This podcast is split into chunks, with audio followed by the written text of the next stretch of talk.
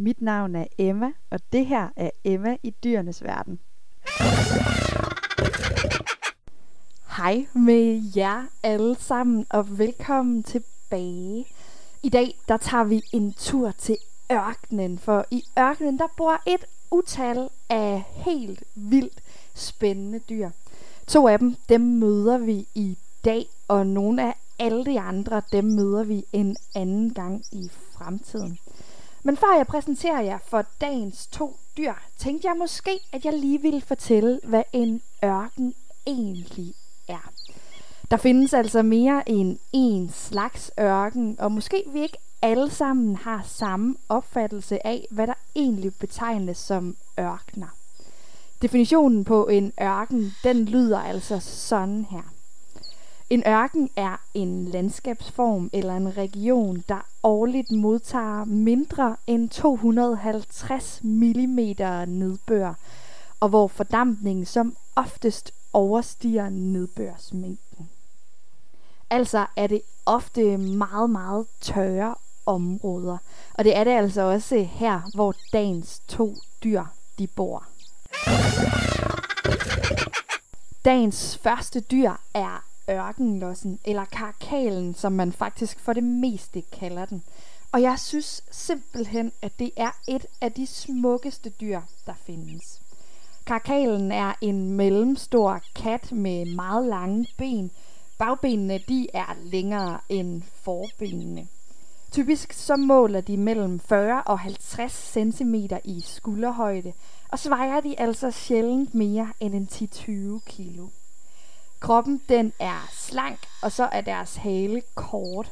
Og så har de virkelig store ører med sådan en pelsdusk ude i spidsen. Vi finder karakalen i Afrika og i Mellemøsten. Og tidligere så fandt man dem altså også talrigt i Indien, men i dag er de stort set fuldstændig udryddet i den del af verden. Karakalen er virkelig godt tilpasset til et liv i de her meget sandede områder. Og det ser vi altså særligt på deres poter.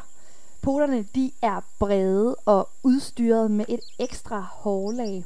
Og det giver dem altså et virkelig godt afsæt, når de skal springe fra det løse sand. Og det er altså ret praktisk, for karakalen er en virkelig dygtig springer, og det bruger de altså også ekstremt meget, når de sådan er ude og jage. De kan altså springe helt op til tre meter direkte op i luften, og det er jo en ret god egenskab, når en af livretterne er fugle. Fugle er ikke det eneste, den spiser. Den kan altså også godt finde på at spise små gnavere eller andre smådyr. Den er altså et rovdyr, eller det man kalder karnivor. Karakalen er faktisk også en ret hurtig kat. Den er den allerhurtigste blandt de små afrikanske vildkatte. Og så kan den altså nå en tophastighed på godt og vel firs kilometer i timen. Nå. Jeg synes lige, at vi skal vende tilbage til ørerne, for de er altså lidt mere specielle end som så. Ørerne de er selvfølgelig et enormt vigtigt redskab for karakalen, når den er ude og jage. Og faktisk så er hvert øre udstyret med intet mindre end tyve muskler. Det er altså dobbelt så mange, som der er i menneskeøret. Karakalen kan med alle musklerne i ørerne dreje øret nærmest som sådan en slags parabolantenne for at registrere lyde fra byttedyr. Og de her meget karakteristiske totter af pels ude på spidsen af øret, de kan altså hjælpe med at forstærke lyden, der går ind i øret. De kan altså også bruge de her pelstotter eller ørerne til at kommunikere med andre karakaler. Og det foregår altså for eksempel ved at trække lidt på ørerne eller lave andre bevægelser. I virkeligheden så ved man ikke ret meget om den sociale adfærd hos karakaler, men man mener altså, at de er primært solitære, og ellers så lever de altså i parrede par. Og hvad jeg lige mener med det, det vender jeg altså tilbage til om et øjeblik. Man mener altså også at have observeret, at de her karakaler kan være en lille smule territorielle. Og som mange andre territorielle katte, så markerer de altså deres territorie med urin. Karakalen, den er kønsmoden i en alder af omkring seksten måneder, og har altså ikke en bestemt parringssæson. De kan altså yngle året rundt. Når hunderne, de er klar til at parre sig, så spreder de altså duftspor til hannerne, og det er altså også i form af urin. Hannerne, de kan så lugte, at der er en hund i nærheden, som er klar til at få unger. Og hvis nu man ser, at flere hanner har opdaget det samme duftspor, så slås de altså om at få lov til at parre sig med hende. Og så er det, at vi vender tilbage til det her med de parrede par. For hannen, som vinder sådan en slåskamp her, han bliver altså hos hunden i en kort periode. Og så kan han altså godt finde på at parre sig med hende flere gange, bare lige for at sikre sig, at hun altså er blevet drægtig. Og når han så synes, at han har gjort sit arbejde, så smutter han altså videre igen. Hunden er drægtig i godt og vel to en halv måneder. Og før hun føder, så har hun altså lige været ude for at finde en hule og gøre det i. Det kunne for eksempel være hulen fra et jordsvin, som vi snakkede om i afsnittet om dyr med lange tunger. Typisk så føder hun et kuld på omkring tre killinger, men hun kan altså få helt op til seks. Når ungerne de bliver født, så er de både blinde og døve, men efter omkring ti dage, så begynder øjnene altså lige så stille at åbne sig. På det her tidspunkt, der begynder deres skarpe hjørnetænder altså også at vise sig. Hannerne, de hjælper ikke til med at passe ungerne. Det står hunderne altså for helt alene. Og de her unger, de diger altså hos deres mor i de første sådan fire til seks måneder. Selvom de faktisk allerede er i stand til at spise og fordøje kød efter cirka en enkelt måned. Når ungerne de er ni eller ti måneder gamle, så er de altså ved at være klar til at forlade deres mødre. Og så drager de altså ud for at klare sig på egen hånd. Før ungerne her, de rejser helt fra deres mor, så har de altså været med hende ude og jage masser af gange. Det er de faktisk allerede fra de er omkring to måneder gamle. Og så observerer de altså øh, klart, hvordan man bedst muligt klarer sig som en voksen karakal, så de bliver klædt bedst muligt på til at klare sig helt på egen hånd. Når hanungerne de trækker fra deres mor, så trækker de typisk længere væk end hunungerne de ville gøre. Det er også fordi, at hanner de typisk øh, råder over et lidt større territorie end hunnerne.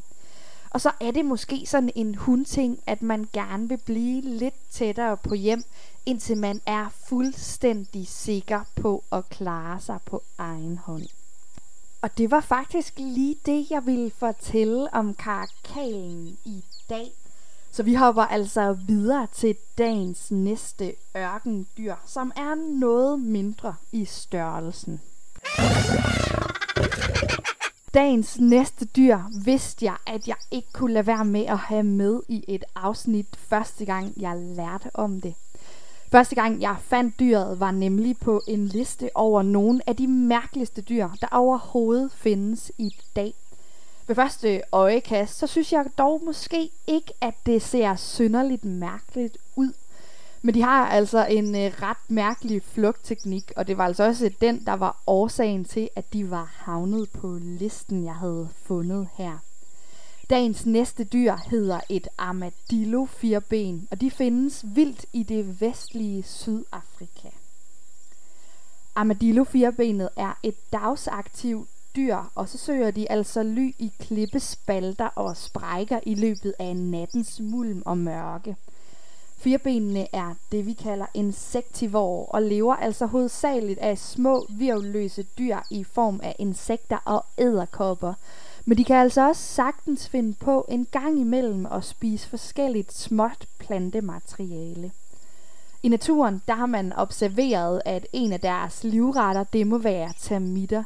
I hvert fald så er det det, de spiser allermest. Armadillo-firben er flokdyr og lever i sociale grupper på op til mellem tredive og tres individer i alle aldre, når flokken er størst. Typisk så består flokken altså af knap så mange individer. Hannerne, de er meget territorielle og beskytter altså det her territorie eller det her område, de bor på. Og så parer de sig altså med hunnerne, som bor i det her område, de er ansvarlige for at beskytte. Når de skal kommunikere med hinanden, så bruger de forskellige teknikker. For eksempel så kan de sende hinanden signaler ved at bevæge halen eller vippe med hovedet.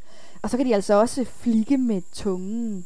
Sidstnævnte mener man altså er en eller anden form for advarselstegn, både til ubudne gæster om, at de skal forlade området, men også til andre armadillo-firben om, at der måske er nogen på besøg i territoriet, der ikke lige hører til.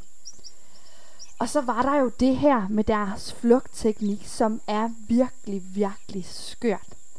Hvis armadillo-firbenet føler sig truet eller skal flygte, så tager de nemlig deres egen hale i munden og ruller sig sammen nærmest til sådan en slags bold.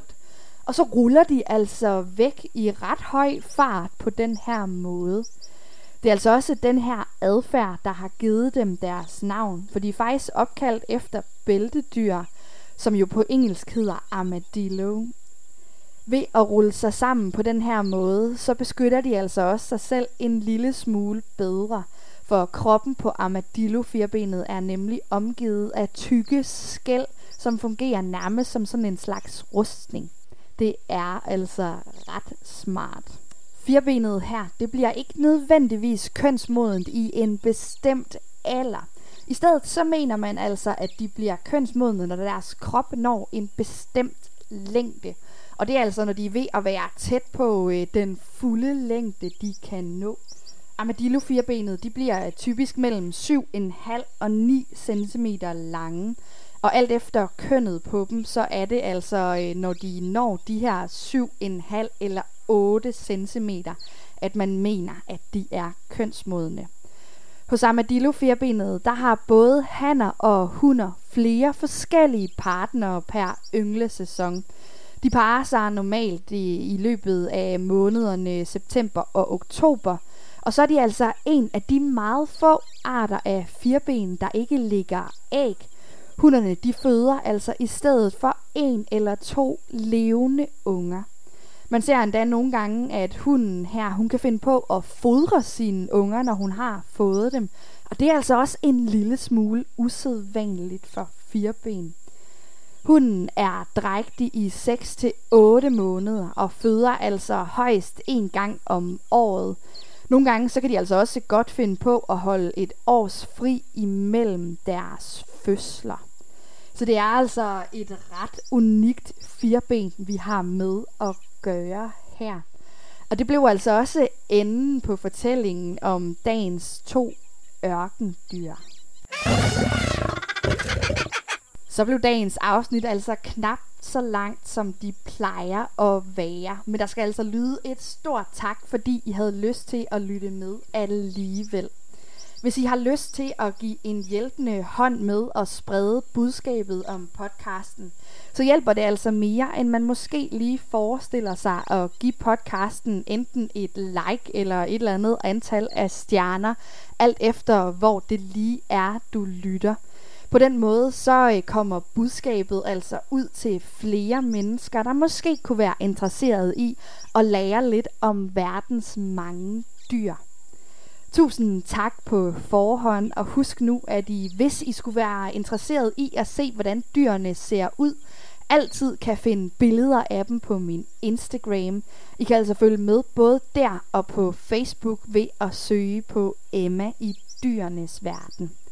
Vi ses igen i næste uge, hvor jeg er klar med podcastens allerførste specialafsnit, og det glæder jeg mig altså helt vildt til.